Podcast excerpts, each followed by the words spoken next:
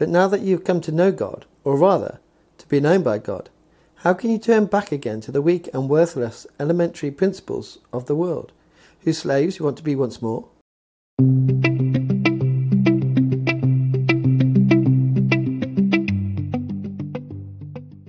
Paul is being direct with the Galatians and words that we need to hear as well.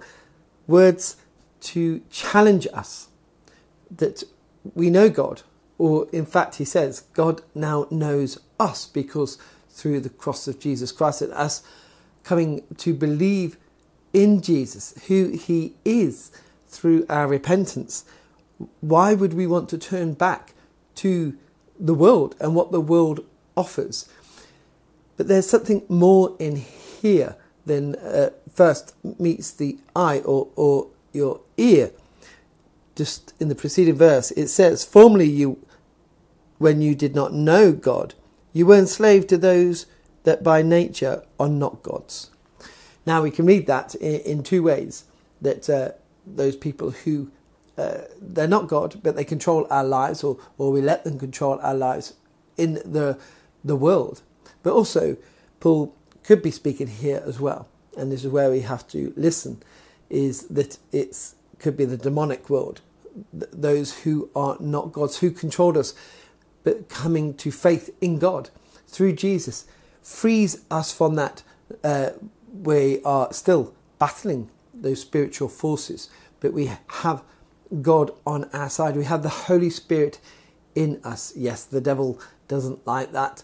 Our lives can get into more turmoil in a spiritual sense as we go through that spiritual battle. But what Paul is here is is warning us of that both in the physical world. Don't go back to the world. Don't go back to those old ways.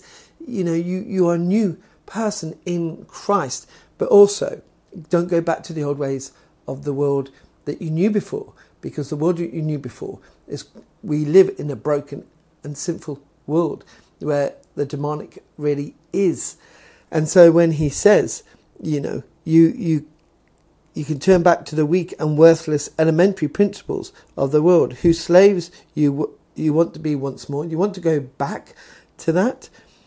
And here uh, is uh, quite a challenging verse for them to hear and to us. You observe days and months and seasons and years. I am afraid I may have laboured over you in vain.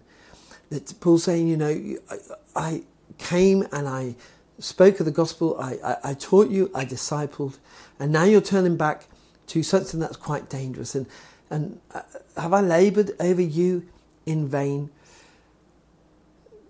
This is a warning to us. It's we, we, we battle the flesh that we have, we battle the world that we are in, but we also battle that spiritual element as well.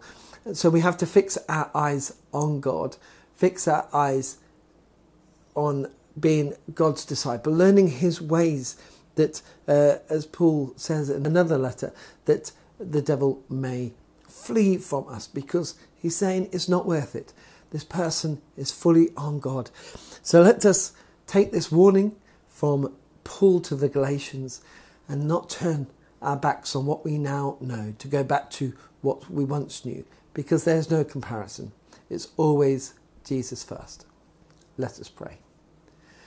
Heavenly Father, Paul warns the Galatians, he warns us.